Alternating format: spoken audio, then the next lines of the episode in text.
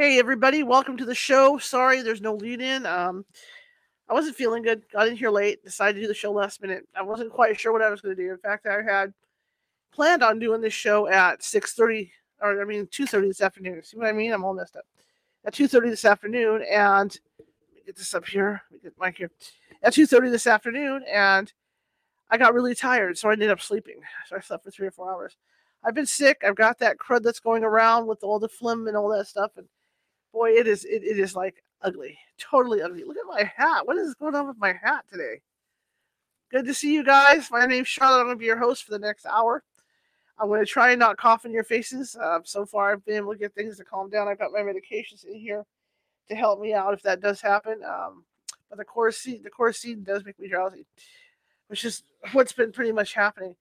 Like the whole weekend. Yesterday, I spent the whole day sleeping because the Coricidin but I'm glad to be here. Like I said, I was thinking about doing the show at 2:30 and then had some breakfast and got tired. So that was it. So I had to make a decision whether I was going to do a best of the night or go live. And I'm going to go live. It's the last show of 2023, and I want to go live for it. And uh, the other thing I want to talk about too, the backdrop Christmas stuff. I'm going to leave it up till the 5th of January, and then it'll come. That all comes down. I'm going to miss it. I, I love the holidays. Anyway, if you're watching from Facebook, and most of you are, and you haven't done so already, please feel free to hit that follow button. We're looking for to build our followers up on Facebook and YouTube. So it'd be great if you did. And if you like what you hear and see tonight, please be sure to hit do that thumbs up, happy face, hearts, all that good stuff, and leave a comment or two in the chat room. I'd really appreciate it. Uh, that puts us up, uh, up in the FYP for Facebook, and then that means the computer sees us and it distributes us out farther. Same thing with YouTube. Um, excuse, hot, hot in here. I've got a fever. Same thing with YouTube. Uh, if you haven't subscribed already, be sure to do. Please be sure to do that. Check out the YouTube site, youtube.com forward slash at California Haunts Radio. We have over more than 800 videos sitting over there. They're all different topics. I don't like to do the same topic all the time. You know, we we do this show Monday through Friday. I mean, Sunday through Friday. See what I mean? Oh, loopy. And uh, all different topics. So you can check out cryptids. You can check out uh, stuff on religion. I mean, almost anything you can think of is over there and I have them in folders now, so you can just click on the folder if, if you like me Nancy Matz, if that, that's who you like to listen to. Feel free to go click on her folder, and all, all her shows are there. Okay, I'm I'm moving them over constantly. There's still a ton to move over. Anyway, I, I do appreciate you guys coming tonight. If you need to find us, uh, like I said, California is a big state. You know, we're 45 strong as far as our team goes, but California is this huge state, and it may take us a while to get to you. Look at my Aloha shirt. Hey, Nancy didn't realize I was wearing Aloha shirts. They're all surfing Santa. Um, California is this huge state, so you know we have a we have a west coast with oceans. We've got we got the Sierra Nevada mountain range, a couple other mountain ranges. Uh, you know, we got in between. There's farmland cities like Sacramento, uh, you know, San Francisco. We got farmland. We got high desert, low desert. So it may take us a while to get to you, but we will get to you. And in the case that we can't get to you right away, we do have psychics on staff who could phone you and talk to you about what may or may not be going on in your particular situation. And in most cases, they, they can calm that energy down before we get out there. If you need to find us, you can find us on Facebook under California Haunts, California Haunts Paranormal Investigation Team, California Haunts Ghostly Events, Sacramento Seers, S E E R S. So you can find us that way. You can find us again at YouTube at youtube.com forward slash at California Haunts Radio. TikTok, we are California Haunts. Uh, Twitter, I've been saying it wrong. We are Cal Haunts at Twitter, and we are Cal, and we are California Haunts at Twitch. Took me a minute. See, at least I got him. I didn't think I was to get him because I'm really loopy. So uh, that being said, uh, I got a couple announcements to make. Tomorrow will be because it's for New Year's Day. Because I, you know, I'm tired of just tonight doing this. New Year's Day, we're to do a best of so be looking out for the best of Link. And then Tuesday, we're going to have a live show with medium Nancy Matz. She's going to do her, her predictions for 2024. And I'm also going to start doing some product reviews uh, as soon as I get my eyeballs back. And that should be like Wednesday or Thursday. I'm going to start doing some product reviews of, of, of different things. Uh, so uh, you guys can look out for those as well.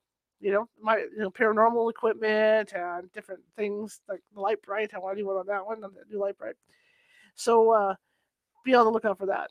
Anyway, welcome, and we are going to read a Sylvia Shults book. Um, last time I read it, which was Thursday, Thursday, yeah, it was Thursday night.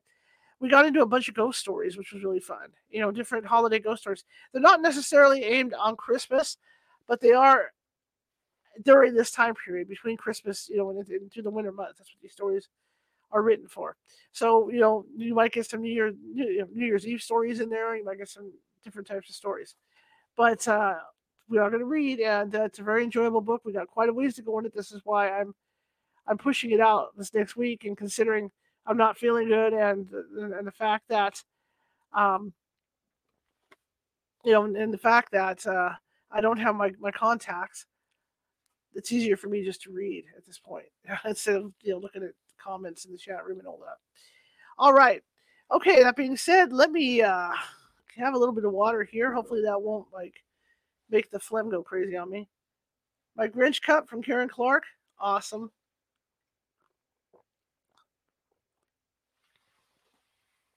My eye is healing nicely, so that's going to be done.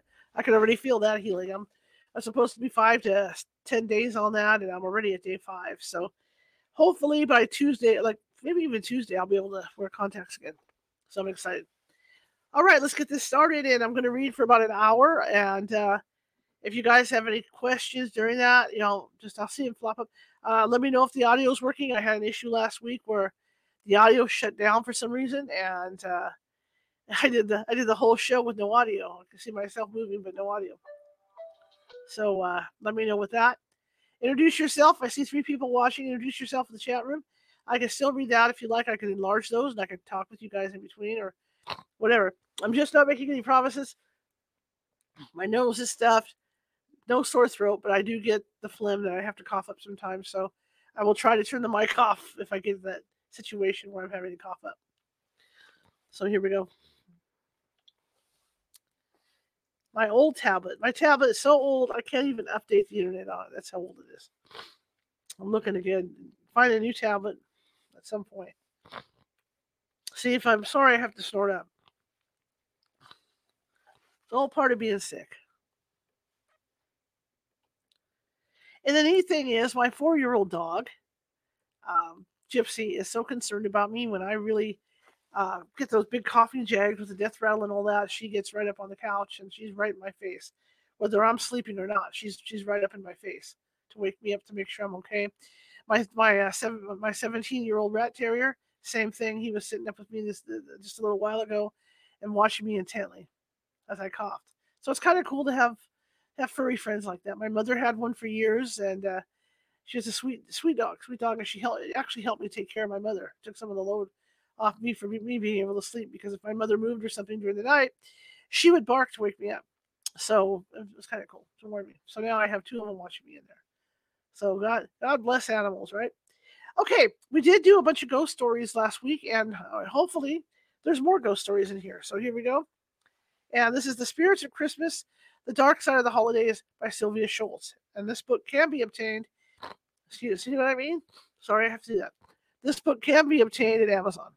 Okay, so here we go. This one's called Back Already with a question mark. In the wide body of paranormal writings, there's a very specific type of ghost sighting called a crisis apparition. In this situation, the witness sees a friend or loved one who appears to be present in the room, but who could not possibly be there. Because at that very moment, they had just died or were dying. A theory for this unnerving event is that when someone is going through extreme physical or emotional trauma, as at the point of death, they're somehow able to send a telepathic message to someone with whom they have a strong bond. Crisis apparitions are fascinating, but sometimes they're hard to verify. Oh, and by the way, I did open up I did open up the gift that somebody sent me of WD 40. So when I move now, you're not going to hear it. Kind of a bummer, especially with these stories. Know, ghost stories. Okay. Crisis apparitions are fascinating, but sometimes they're hard to verify. Many times, a witness who experiences a crisis apparition is alone or tells someone about their sighting after the fact. There is a famous report, though, that disproves the rule, this that rule. British RAF pilot David McConnell appeared to his roommate at the exact moment he, McConnell, was dying. But not only did the roommate not realize McConnell was a ghost, he told several people about seeing McConnell well before he got the news of the plane crash that killed his friend. On December 7th, lots of stuff happens on December 7th Pearl Harbor, right? You know, Pearl Harbor. But when you hear this, when you read this book, a lot of these things happened on December 7th. On December 7, 1918, McConnell had orders to fly his plane from the Scampton base in Lincolnshire to the base at Tadcaster. He left at 11:30 that morning, telling his roommate, Lieutenant Larkin, that he planned to take the train back and return to base in time for afternoon tea. At 3:25 that afternoon, Larkin was in the room he and McConnell shared, sitting in front of the stove fire and writing letters. Larkin heard a clatter in the hallway. McConnell was an energetic guy, and it wasn't unusual to hear him coming a mile away. Larkin grinned and turned his chair to face his friend. McConnell was already halfway through the doorway. He was wearing his full flying kit, with his cap pushed back on his head. Hello, boy, McConnell called. Hello, Larkin replied. Back already? Yes, got there all right. Had a good trip, McConnell said. Well, cheerio. He banged the door shut and went off down the hallway. Larkin turned back to the book he was reading and lit, and lit a cigarette. At 3.45, there was a knock on the door. It was Lieutenant Garner Smith looking for McConnell. All the men had planned, to go to Lincoln that evening. He's back. He just came into the room a few minutes ago, Larkin told him.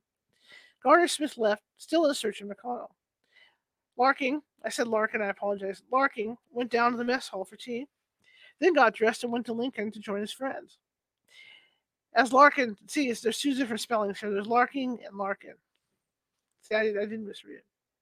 As Larkin walked into the smoking room of the Albion Hotel, he overheard a group of officers talking in solemn tones. Larkin tried not to eavesdrop on their hushed conversation, but the words he heard made his blood run cold. Tadcaster, McConnell, and crashed. This was too much for Larkin, and he, he nosed his way into the officers' conversation. They told him that just before they had left the base, they'd gotten word that David McConnell had indeed crashed his camel while trying to fly the plane through dense fog to Tadcaster. The next morning, Larkin had a long conversation with Lieutenant Garner Smith. The other lieutenant tried to convince Larkin that somehow he'd been mistaken about seeing McConnell at 3.30 the previous afternoon. Larkin, though, was adamant. Larkin later wrote to McConnell's father, trying to explain his strange experience.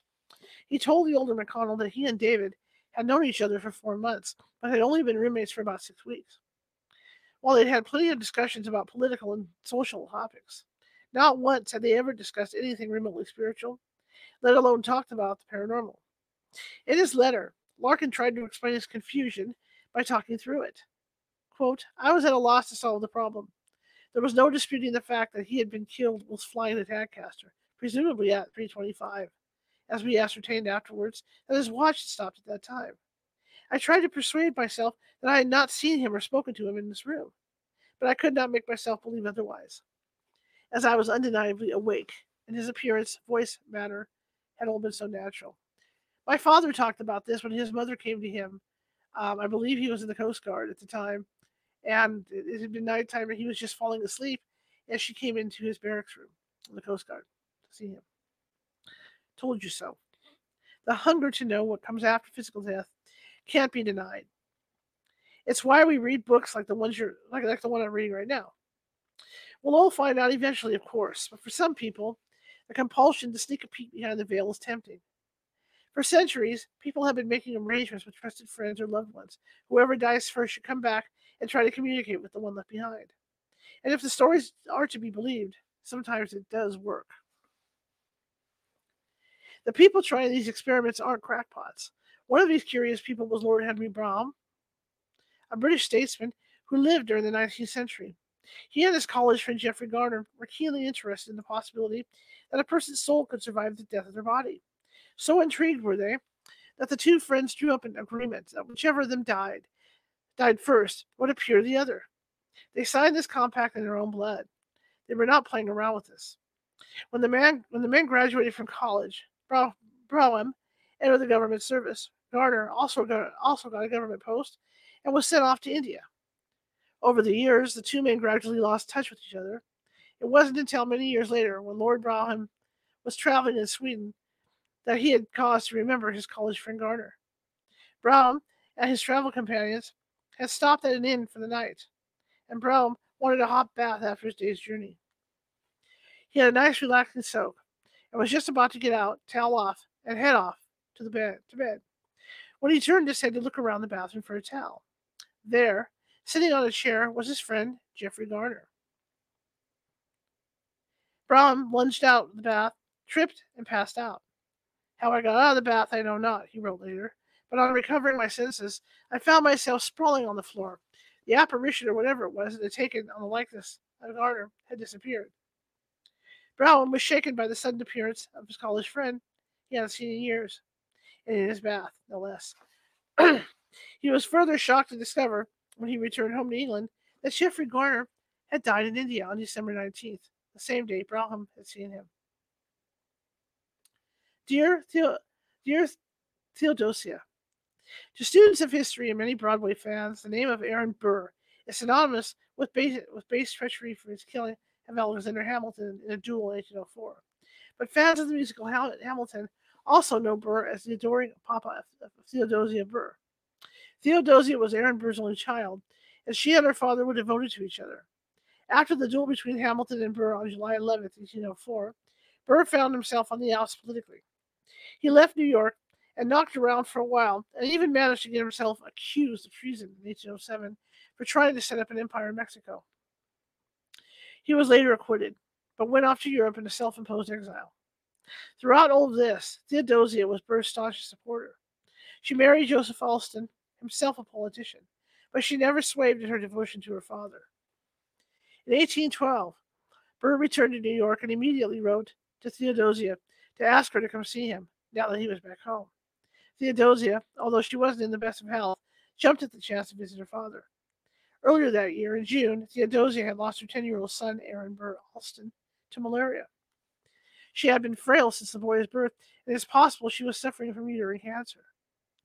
On December 10, 1812, Joseph Alston had been elected governor of South Carolina. With the duties of his new position, he couldn't take time off to accompany Theodosia to New York. The War of 1812 was in full swing, and travel on the Atlantic was dangerous.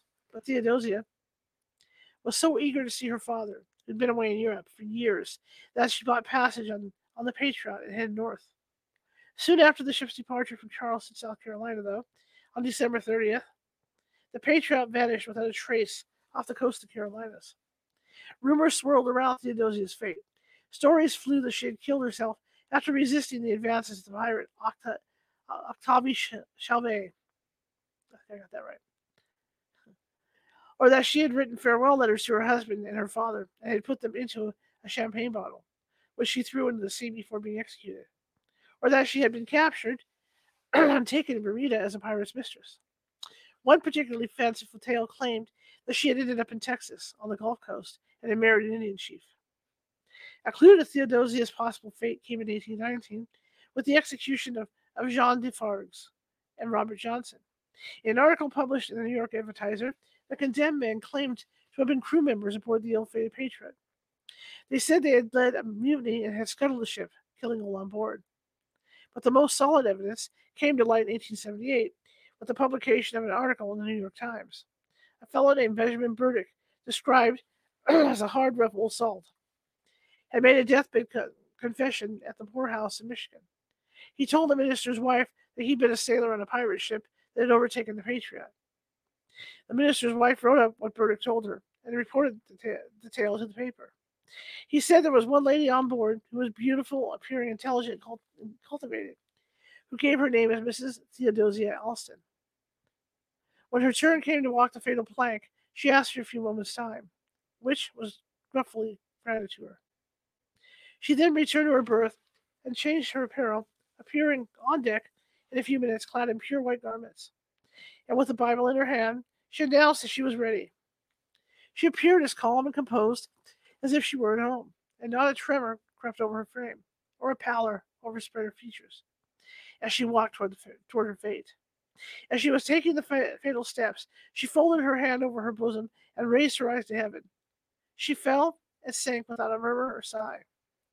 This story lends credence to an oddity that turned up in Nags Head, North Carolina, after the Civil War a portrait owned by a woman who was quite elderly at the time. Her family, she said, had made a living by looting ships that ran aground in the Outer Banks. In 1813, a vessel had been attacked by pirates and drifted into the family's clutches.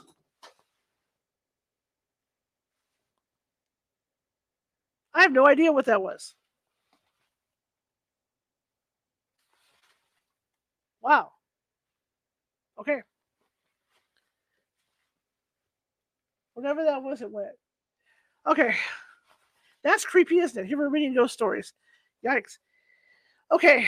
All right. Uh, the vessel had been attacked by pirates and drifted into the family's clutches. They found no one on board, but they did find some valuables that the pirates had overlooked, including a portrait of a dark haired pretty woman in white. Descendants of Aaron Burr noted the portrait's resemblance to Theodosia. Theodosia Burr Alston's spirit has a wide ranging territory. She is seen at her plantation house in South Carolina, and her spirit, at least, has finally reached her father's home in New York. One if by land, two if by sea, is a restaurant in Greenwich Village that is located in a carriage house once owned by operated by Aaron Burr. Theodosia has been seen floating through the restaurant, wearing a long flowing white dress. In life, she is said to have adored wearing jewelry, especially glittery earrings. Women sitting at the restaurant's bar have reported that someone invisible tends to tug on dangling earrings. Theodosia's ghost, again wearing the same flowing white dress, has also been seen near the Cape Hatteras lighthouse. She appears there most often during foul weather or on foggy nights. Her ghost roams these her ghost roams these sandy beaches because of one of history's most bizarre coincidences. In 1773, Alexander Hamilton was a passenger on a boat called the Thunderbolt when it was caught in a storm off the Outer Banks. The captain of the boat tried to make for shore, but there was no lighthouse to guide him. He then tried to ride out the storm off, off, off Hatteras, but high waves pummeled the boat. The rocking of the ship spilled glowing coals out the stove onto the wooden floor of the galley and started a fire that nearly spelled disaster for the Thunderbolt. Luckily, the fire was contained, and when the gale winds died down, the ship limped into port. After that harrowing experience, Hamilton swore that someday he'd make sure a lighthouse was built in Cape Hatteras. After the Revolutionary War, Hamilton was appointed Secretary of the Treasury. Here was his chance to make good on his promise of a decade before.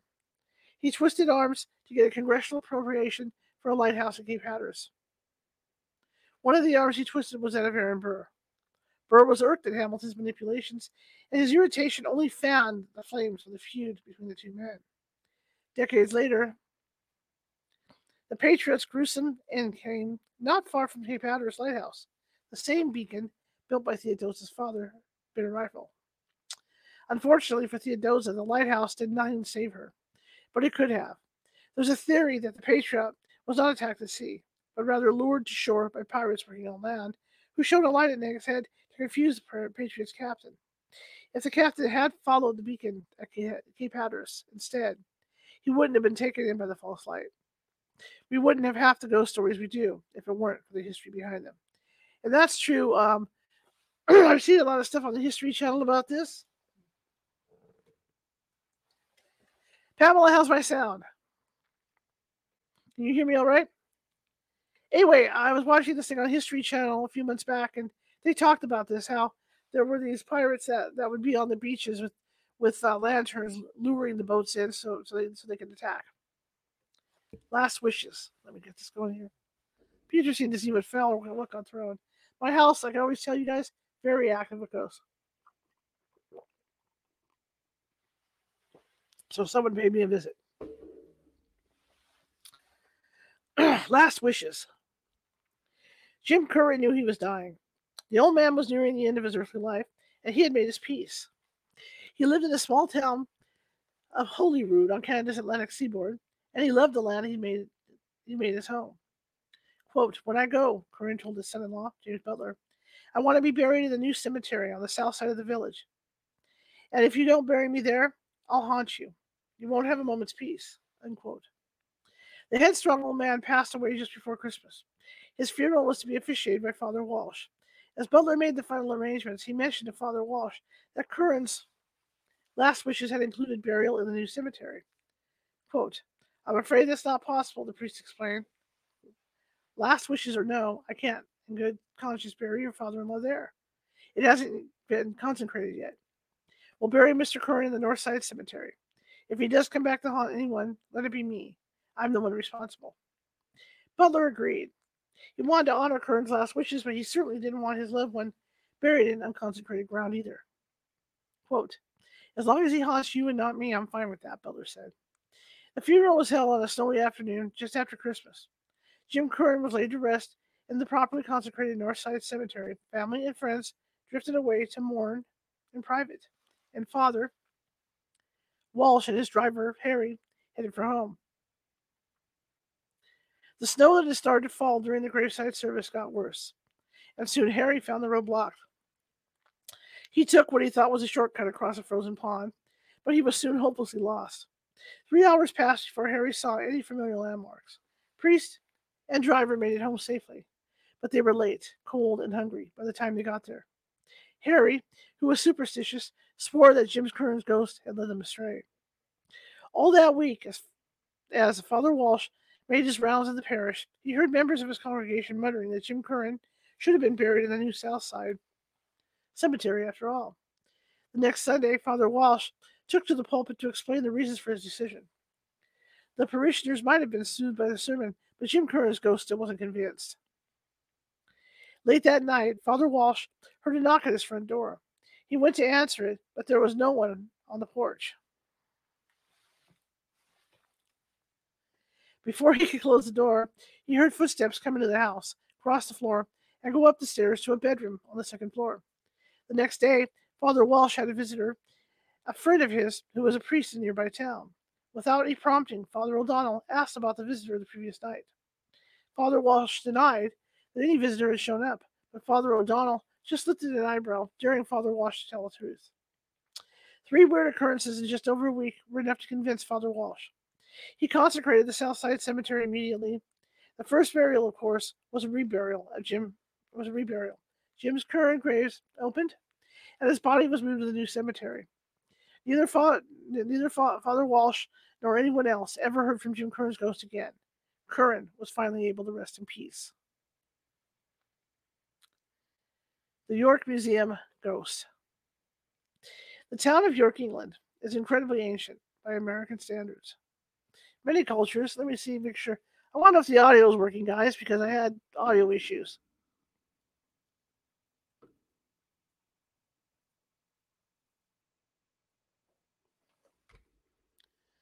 Pamela, if you could tell me the audio is working, I appreciate it. Or somebody that's watching. I did have audio issues the other night. The York Museum Ghost. The town of York, England, is incredibly ancient by American standards. Many cultures have put their stamp on it Romans, Vikings, Saxons, Celts, Normans, all putting a facet on this jewel of the North. And relics of all these bygone people who lived and died in New York are housed in the York Museum. In 1953, a haunting began at the museum that involved a book with a blue cover. It was just an ordinary book, but for one returning spirit, it seemed to hold great importance. It started out on a Sunday evening in September 1953. There was a meeting going on at the museum, so the caretaker, Mr. George Jonas, was waiting for it to be over so he could lock up the building. Jonas and his wife were downstairs. As people filed out, Jonas made a cup of tea before going upstairs for a final sweep of the building. But Mrs. Jonas said, Are you sure everyone's gone? She heard footsteps above them, and listening, Mr. Jones did too. Quote, It's probably the curator. I'll go up and tell him I'll be turning the lights off soon, Jones said. Jonas said. He went up the stairs, heading for the curator's office. There was an elderly stranger in the office instead. He was in the far corner of the room, bent over as if looking for something. As Jonas came into the office, the stranger stood up, turned around, and walked right past Jonas out of the office. Pardon me, sir, but are you looking for someone? Jonas asked. The stranger, who was dressed in an old fashioned frock coat and trousers, ignored him. The old fellow went straight across the hall through the open door to the library. Jonas followed him turning on lights as he came into the room behind the odd stranger. I must find it. I must find it, the old gentleman muttered to himself. He crossed the library to a bookshelf and ran his finger down the spines of the books. By this time, Jonas was feeling a bit miffed at being so roundly ignored. But he thought that perhaps the old fellow was hard of hearing, or even stone deaf. Jonas walked close to the old man. If you want to see the curator, and Mr. Wilmot, I'll be glad to escort you to his house. As Jones spoke, he reached out to touch the gentleman's shoulder to get his attention. Just before Jonas's fingers brushed the tweed of the old fellow's jacket, the man vanished. Jonas stood completely still for a few moments while his mind tried to process the old man's sound, sudden disappearance. His gaze wandered to the floor. There was a book with a blue cover lying there. It had fallen from the old gentleman's hands as he vanished.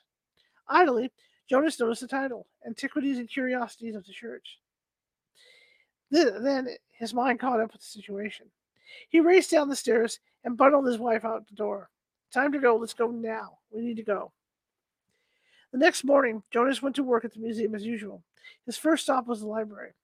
The blue book was still lying on the floor where the ghost had dropped it. Jonas shook his head, so he hadn't imagined it after all. He told the museum cur- cur- curator the odd story. Four Sundays later, Mr. Jonas was again at the museum, and the ghost returned. The spirit looked just as solid as before. Jonas later swore he looked like a very real person. But this time, the old man in the, old man in, in, Edwardian dress, oh, loopy, went from the office across the hall to the library and walked to the locked door to get there. This was just weird enough that Mr. Jonas decided to bring someone else with him when he worked his Sunday hours. On the fourth Sunday after that, Jonas and a friend walked into the library and heard the quiet shuffling of someone turning the pages of a book. A flash of blue caught their eyes, and the book dropped to the floor as they watched. It was the same book the old man had pulled off the shelf first time Jonas had encountered him. Enough was enough. The ghost was following a pattern of appearing every fourth Sunday, so on the fourth Sunday in December, a group of six men gathered with Mr. Jonas in the library of the York Museum. Jonas had gone to his doctor to make sure he wasn't just imagining things and had invited the doctor to come to the library to see the manifestation for himself. Along with Jonas and his doctor were a lawyer and a reporter from the Yorkshire Evening Press. Mr. James Jonas, the caretaker's brother, was also there, mostly because he thought his brother's story was complete nonsense. George Jonas took the blue book off the shelf to show it to everyone. As it turned out, the book had a business card pasted inside the front cover. Antiquities and Curiosities of the Church had once belonged to Alderman Edward Wooler, a lawyer who collected antiques. The alderman had collapsed and died in a meeting nearly 30 years before. The old gentleman had always arrived around 7:40 p.m. Everyone in the room sat tensely watching the clock as the minutes ticked past. At exactly 7:42, the slim blue, blue book slowly slid to the edge of the bookshelf as if drawn out by an invisible hand. It gently dropped from the shelf onto the floor, still standing upright. Everyone in the library was shocked, except for George Jonas. He was just relieved to not have been the only witness to this time. Everyone else agreed that yes, without a doubt, there was something supernatural going on in that library every fourth Sunday. And now there was a possible identity for the ghost, Alderman Muller.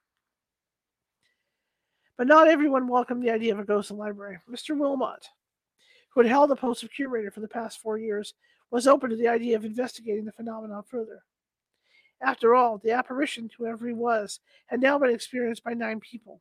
However, the museum was overseen by the Yorkshire Philosophical Society, and they roundly pooh poohed the very thought of the paranormal. The Society's chairman groused, It is too silly for words. There will be no investigation. I would not let the subject be brought up before the council of the Society. I would not waste time on such tripe. Wilmot was so intense, or I'm sorry, so incensed, so incensed at the chairman's dismissive attitude that he handed in his, res- his resignation. In the meantime, Jonas and his associates went ahead with the investigation. Wilmot has supported. Okay, Wilmot. Yeah, no period there. And there should be. Wilmot has supported Jonas. Oh, okay. The investigation Wilmot had supported. Jonas was ill on the fourth Sunday in January, so he wasn't able to ghost on that evening. But on the next fourth Jan- Sunday, February uh, 7th, 1954, 12 men sat quietly in the museum's library. George Jonas was feeling much better, and he was joined by several professionals, including members of the Society for, for Psychical Research. Ah, I know them. The man locked the door of the library to make sure they could conduct their investigation undisturbed. They got to the museum in plenty of time. They began the session at 7.15, 25 minutes before the ghost's usual arrival at 7.40. Unfortunately, the haunting seemed to have run its course. Whether Jonas's absence in January knocked the ghost off his schedule or the spirit had finally been satisfied with pulling the book off the shelf several times, we'll never know. but nothing happened. In February, save for a small wandering cold spot. All right. So nothing happened in February except for, for that cold spot that was moving around. And on March 7th, the next Sunday in the cycle, nothing happened at all. The spirit was gone, but the spark remained. During those weeks of waiting for the ghost to show up, some of the more open minded members of the Philosophical Society started asking questions about Mr. Wilmot's resignation. A special meeting was held to inquire into the circumstances. There were, it was reported later, some bitter attacks and some strong defense. Who knew philosophers would get so worked up? The reason of the meeting was that the members of the society voted to overwhelmingly to ask Wilmot to stay on as museum curator. Wilmot had been about to leave for another position, but he agreed to stay. Politics being what they are, this was followed by a flurry of other resignations. At its annual meeting two months later, the Yorkshire Philosophical Society had a completely new 12 member council. There was one person who was sad to see the museum ghost go. Alderman Muller's grandson heard of the ghost and realized that the description of the Edwardian gentleman fit his grandfather exactly. He was thrilled to have a ghost in the family. After the experience of December 1953, the ghost has never been seen again. But there are people who say that if you're in the New York Museum Library doing research or simply reading a book, you may notice that the room seems to get unnaturally cold. Maybe the old fellow is still lurking in the library. You never know, right? A lot of library ghosts out there. Lots of them. Sip.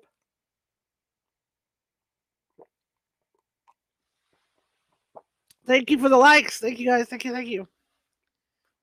The Sea Captain's Ghost. The coast of Donegal, Ireland, is one of the most picturesque places in that country. Small islands off the coast provided breakwaters, some small, some small protection from the angry storm lashed waters of the Atlantic. The islands of Inishinnigola and Inisman form, I do not speak Irish, Gaelic, form a perfect natural harbor for passing ships to seek refuge in a storm. Around Christmas one year in the early part of the 20th century, a small sailing ship came into the harbor to resupply. The ship had been battling her way through a prolonged storm and supplies were running low. The captain and two of his men rowed to the harbor from the ship. They barely made the trip safely. Even with the protection of the islands, the waters of the harbor were seething, boiling, were seething, boiling cauldron of foam. And it was evening by the time they landed. The islanders guided the small boat safely to shore and welcomed the three men. The captain loaded the skiff with supplies and was determined to make it back to his ship that night. The captain was a frequent visitor to the island and was well liked. The islanders begged him to stay until the fury of the storm slackened, but the captain was adamant. He and his two companions pushed off into the darkness. The next morning, the fears of the islanders had come true. In the darkness of the storm, the unfamiliar harbor and the storm racked waters had bested the small skiff. A man walking the beach, looking for salvageable items from wrecks, found the small boat that had been smashed to splinters by the pounding waves. Near it was the battered, broken body of the captain. The bodies of the other two sailors were never found. The tragedy hit the islanders hard. The island was home to just a handful of people who kept horses and cattle grazing on the tough forage there. The islanders were devastated that despite their best efforts to convince them to stay, the captain and his companions had taken their chances on the dangerous waters. And now they were gone. The islanders felt the loss as though it had been family members who drowned. After the tragedy, the settlers drew together for companionship.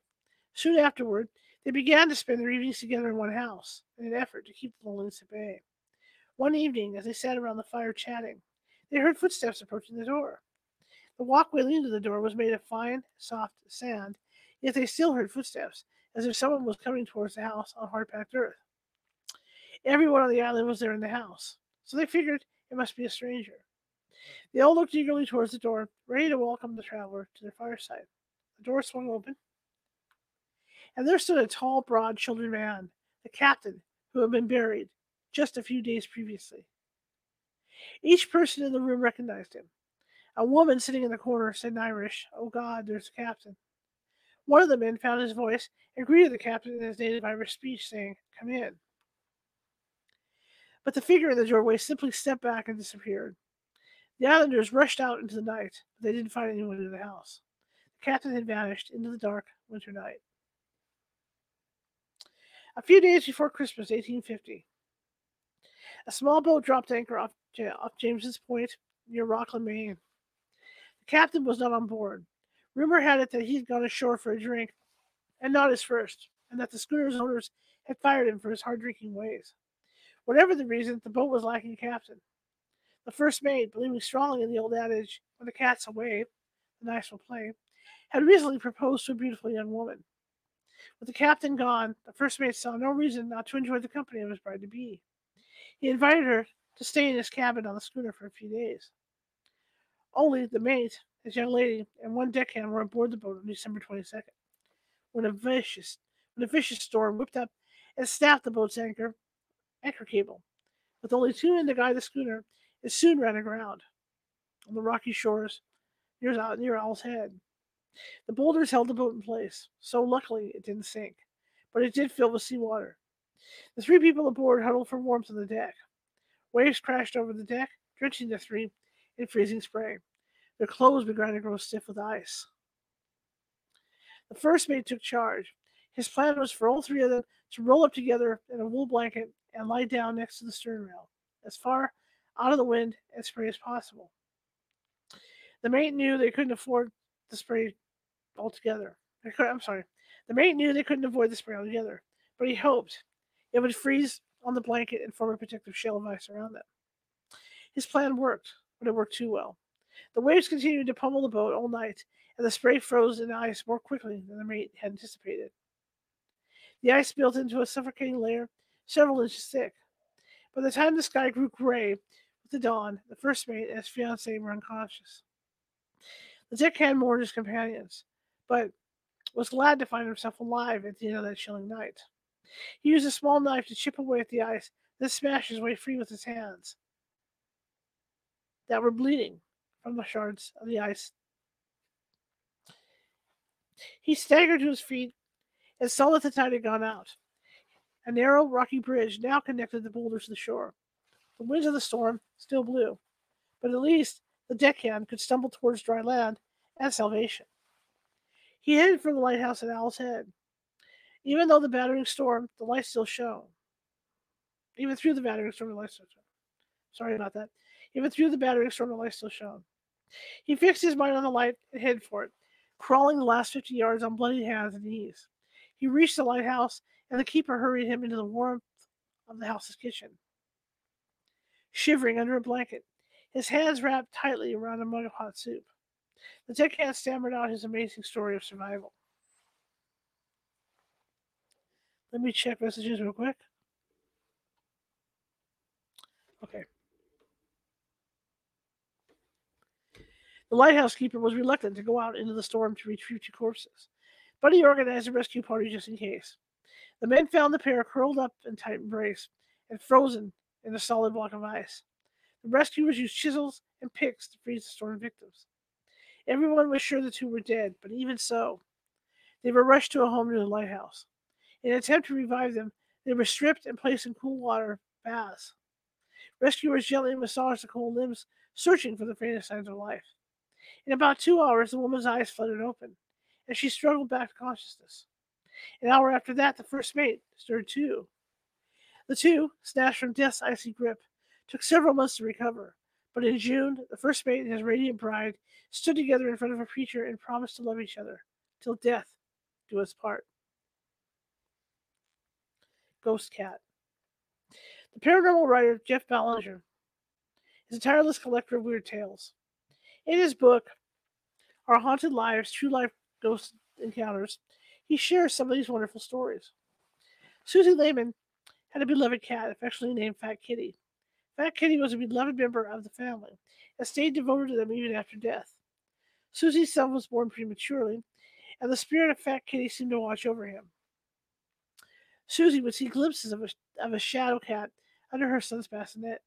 She'd also noticed that the bedspread at the foot of her bed, excuse me one second, at the foot of her bed, which was the corner of the bed closest to the bassinet, was constantly mussed, as if a cat had been sitting on it keeping watch. Fat Kitty had one litter, and Susie kept two of the kittens.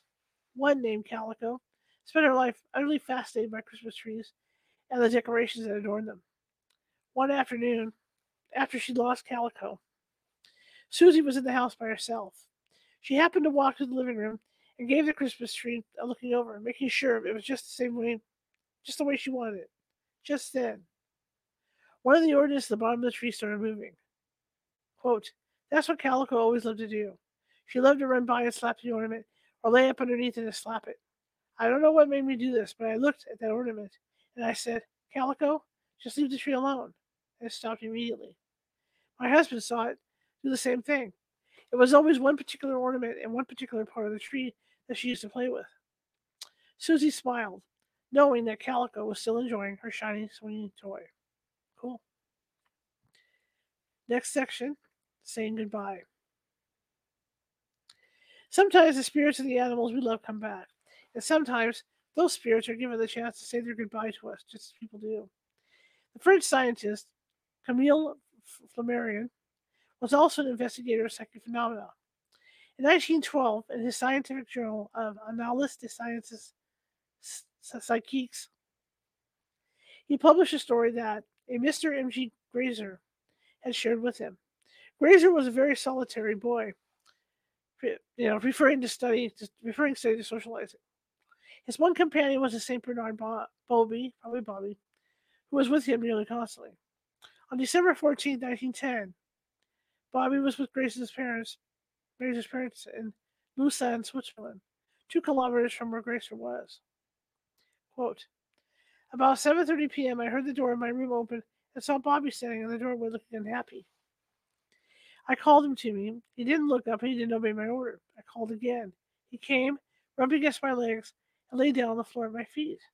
I bent to stroke him, and he wasn't there. With a sick feeling, Grazer ran to the nearest phone. He dialed the number for Bobby's veterinarian. That's when Grazer found out that Bobby had been put to sleep two minutes earlier. Wow. Next one, the death coach.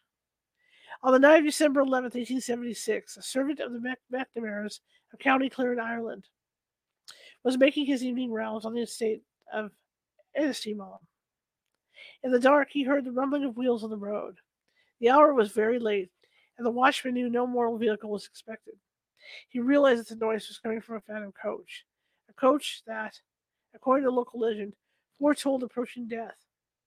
The servant knew that that at the appearance of the spectral coach, all the gates in its path should be opened. Then the coach would not stop at the house for a member of the family, but would only foretell the death of a relative far away. The watchman ran ahead of the spectral carriage, flinging open the gates ahead of it. Gasping for breath, hand pressed to a stitch in his side, he wrenched the third gate open with a clang, then threw himself face down on the ground next to it. The carriage rumbled through the open gate, and the watchman sobbed for breath. The next day, Admiral Sir Burton McNamara, mm, Admiral Sir Burton McNamara died in London, many miles from Ennistimon. Wow. Sir Geoffrey Walks.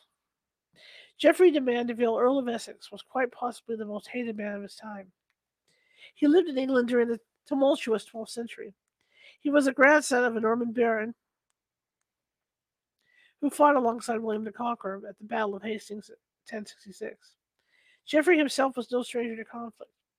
He provided a played a dangerous game when Stephen and Matilda were jockeying for the crown of England in the 12th century. Geoffrey cheerfully accepted honors and patronage from both of the potential rulers. He was accused of treason against King Stephen in 1141, but was pardoned. After this narrow brush with disaster, Sir Geoffrey became Sheriff and Justice of London, as well as Essex, Middlesex, and Hertfordshire. This gave him absolute power over the capital of England and three of his counties. Sir Geoffrey was at the top of the heap, both in wealth and in po- and political influence. But his ascendancy also proved to be his downfall. Sir Geoffrey's ambition made him cruel. He attacked Ramsey Abbey, the fourth richest abbey in England. He evicted the monks and looted the church.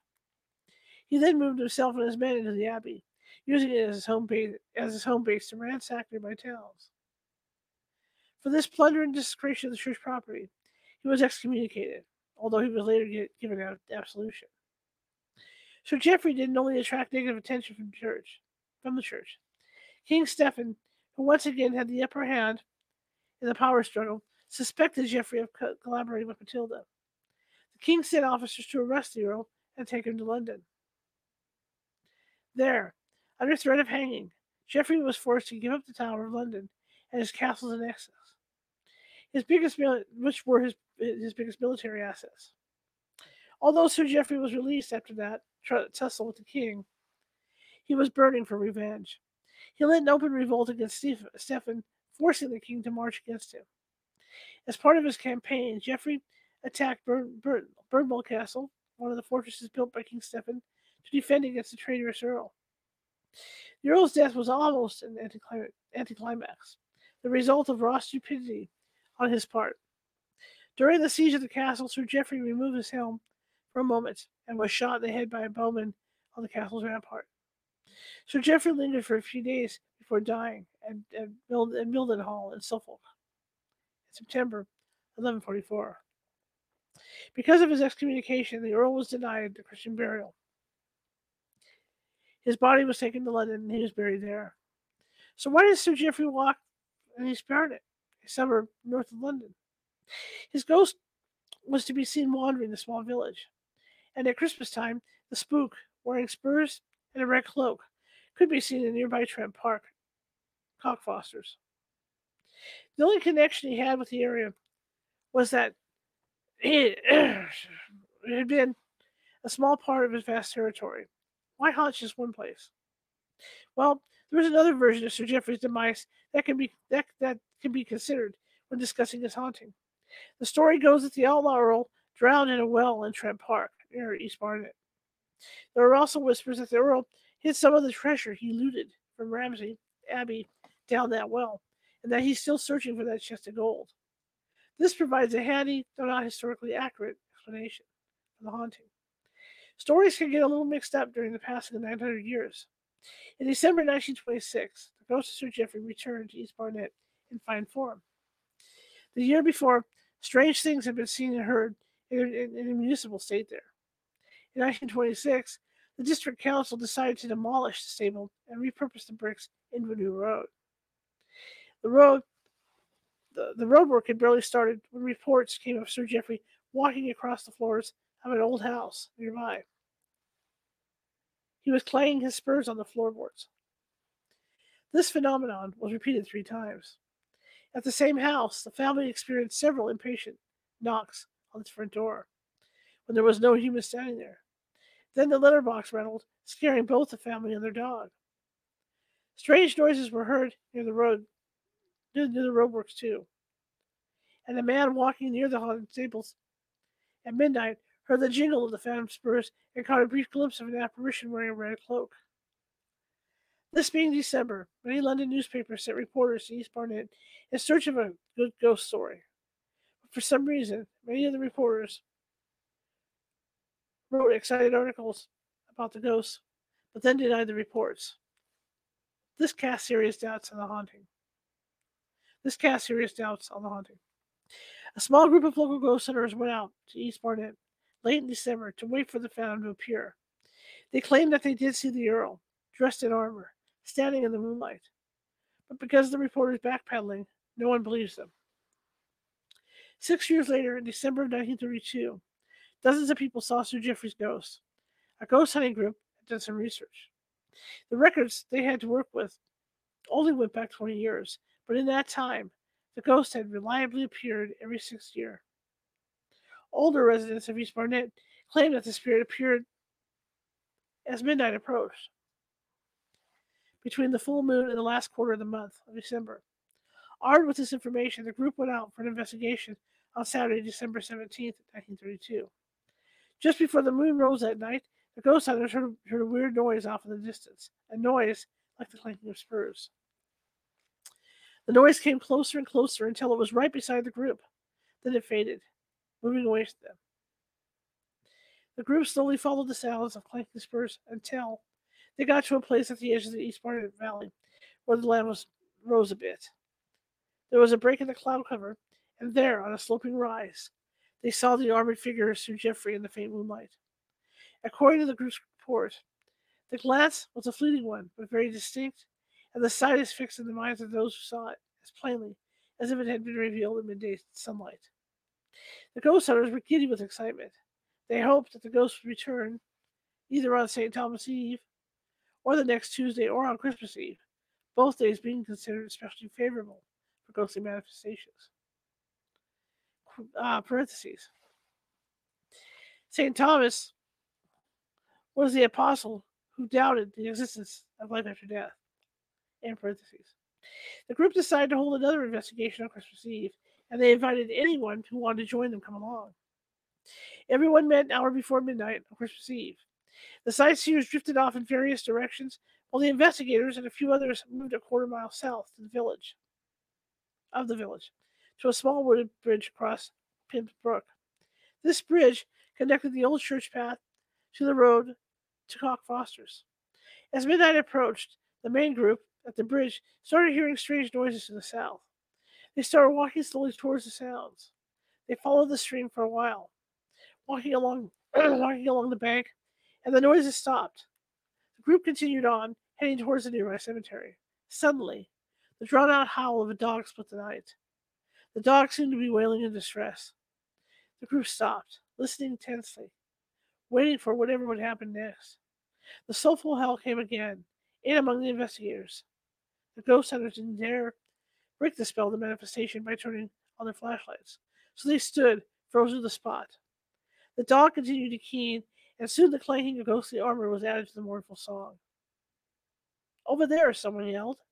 They all saw the shadowy form of a headless dog fading into the mist. Legend spoke of a hound that often, that often accompanied Sir Geoffrey, but no one alive had ever seen the dog's ghost. Then the group was surrounded by the clank of armor. The ghost of Sir Geoffrey stood in the moonlight for a long moment. Then he too melted into the mist as they watched. History doesn't tell us if Sir Geoffrey, and maybe his faithful hound, appeared six years after that. But in 1938, the people of England had other things on their mind. But December mists still gather in the valley of East Barnet, and there are plenty of places for ghosts to hide. Cool. The ghost of William Terriss. William Terriss was the Kenneth Branagh of his day a superstar of the London theatre scene in, 18, in the 1890s. He was known for playing heroines, heroes, heroines. He was known for playing heroes in popular melodramas. Handsome, talented, he was royalty of a theater set and played most often at the Adelphi Theatre in the, in the Strand. And that was where he met a violent end on the evening of December 16, 1897. Terriss made a habit of dining at the Green Room Club just off the Strand. Just off the Strand. It was a short walk from the club to Maiden Lane, a narrow street behind the theater, where he could get into the back door of, of the. Adelphi. All the leading players of the theater had a key. On December 16th, Terriss walked, as usual, from his from the club to the theater, accompanied that evening by John Graves, an elderly friend of his. Chatting, chatting away, the two men turned into Maiden Lane. The street was dimly lit. Neither of the men noticed the figure standing across the street in the flickering shadows cast by the gaslit street streetlights. The man stood silently, a dark-eyed figure in a black cloak, his hat pulled down over his eyes. As the two friends approached the back door, Graves told Terriss good night and walked on. Terriss unbuttoned his frock coat and reached into his pocket for the key. As he slid the key in, into the lock, the dark figure rushed across the narrow lane and plunged a knife into Terriss's back. The knife glanced off the actor's shoulder blade, leaving a bad wound. Terriss staggered around to face his attacker, who struck twice more. The second knife blow landed high up near Terriss's spine. The third pierced the actor directly over the heart. The attack on William Terriss never should have happened. It was him, Mad Archer, behind his back but to his face. They cruelly encouraged his vanity and his dreams of fame and fortune. The trouble really started during the play that had previously run at the theater. The other bit players teased Prince unmercifully, assuring him that he was destined to become one of the greatest actors of all time. They told him that William Terriss himself was insanely jealous of Prince and had made sure the other actor was relegated to bit parts. They even had Prince pathetically act out Terriss's role as the hero of the show. They commiserated loudly with Prince, saying that Terriss's role really should have gone to him. And all the while, they were laughing at him behind their hands. Prince, already unstable, was consumed by a rabid jealousy towards Terriss. Terriss, meanwhile, was completely unaware of the drama going on backstage. He didn't even know Prince by sight. When that play finished its run, all the big players, including Prince, were of course out of work. Prince auditioned for roles elsewhere, but never even made callbacks. He applied to the Actors Benevolent Fund for unemployment relief, and he also approached other actors for handouts, including William Terriss. Terriss, when asked, unhesitatingly gave Prince a sovereign. This was on the evening of December 15th. The next day, the Actors Benevolent Fund met and turned down Prince's request for assistance. When he heard the news, Prince asked who the chairman of the committee was. Someone told him Terry, meaning Edward Terry, a comedian, but Prince heard Terriss. The unbalanced prince went to a shop and bought a sharp butcher's knife for one shilling, nine pence, using the sovereign that Terriss had given him. Then, at dusk, he went to Maiden Lane to lie in wait for William Terriss. After the attack, Richard Prince simply stood there while people rushed the scene. He was not seized and arrested immediately. Meanwhile, Terriss was carried into the theater through the door he'd been about to open. He died 20 minutes later, his head cradled by a leading lady Jessie Millward. Terriss was only 41 years old. the impact of Terriss's death was even felt miles away at his home. That evening, Tom, the actor's 17 year old son, was playing chess with his youngest brother. Mrs. Terriss sat in an armchair nearby. The family terrier dozed contentedly in her lap. A few minutes past eight, the exact time of the stabbing, the little dog suddenly leapt from Mrs. Terriss's lap and ran circles around the room, barking frantically. Then he darted under the table and stayed there, cowering and snapping at something only he could see. The family finally managed to calm the shivering, wild eyed dog. Half an hour later, a cast member from the play's Secret Service, who had been an eyewitness to the tragedy, knocked on the door, knocked on their door with the shattering news. Terriss's son-in-law, fellow actor named Seymour Hicks, was taken to the Bow Street police station to identify Prince. Prince was raving and foaming at the mouth. He was later found guilty, but insane, and died in Broadmoor Criminal Lunatic Asylum in 1937. Hicks left the police station and went to the Adelphi, where Terriss's body lay on a couch. The actor played the hero even in death. His face was calm, and his lips curved in a slight smile. Hicks knelt by the couch to pay his respects to his father in law. Years later, Hicks wrote of the experience he had in the empty room. In the serenity and quiet of the room, I to this day feel sure I heard a voice say to me, Are there men living such fools as to think there is no hereafter? That night, I knew beyond all shadow of a doubt that William Terriss and myself would meet again. True to his word, Terriss began haunting his beloved Adelphi almost immediately after his tragic death. Many actors reported hearing strange tapping noises coming from Terriss's old dressing room. But things didn't really heat up until 1928, over 30 years after the murder. Every evening, when he entered the theater by the Maiden Lane door, Terriss had been in the habit of giving Jessie Millward's door a tap with his walking stick as he went down the corridor to his own room. It was his affectionate signal to his leading lady that he had arrived. In 1928, a musical comedy actress named June was using Jessie Millward's old dressing room. It was June's practice not to leave the theater after matinee. Instead, she would have a light meal brought in from, the, from a restaurant, then have a nap on the Chase Lounge until about 7.15 p.m. But the couch didn't provide much rest. As soon as June relaxed enough to drop off to sleep, the couch would start to vibrate, then lurch, as if someone were underneath it, kicking the bottom. Then a pale greenish light would form in front of her dressing room table mirror, then disappear. June mentioned these things to Ethel Rowland, her dresser. Ethel replied that often, when June was on stage, a knock would sound on the dressing room door, a knock that sounded like someone rapping the door with a walking stick. When Ethel went to answer the door, there was never anyone there. June eventually told a theater veteran at the, at the Adelphi about the strange events. They suggested it might be William Terriss. Returning to the theater he loved so much. The actors held a seance at the theater to try and contact a colleague. Nothing happened during the seance, but afterwards, June was no longer troubled by the noises and lights in her room. The Adelphi's historian W.J. McQueen Poe wrote in 1959 that an apparition of Terriss had been seen only once outside the theater.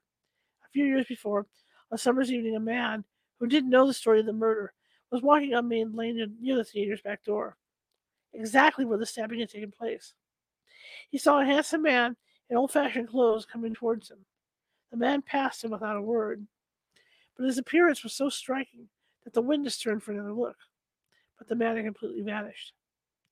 The witness was sure he just hallucinated the whole thing until historian until the historian told him about the murder of William Terriss some 60 years in the past.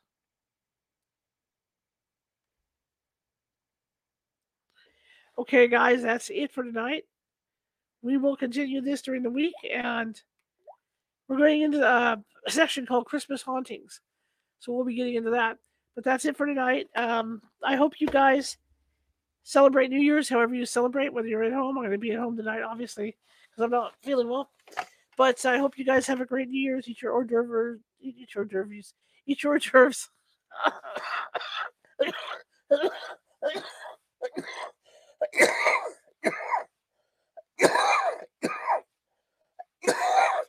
Sorry, see that's what happens.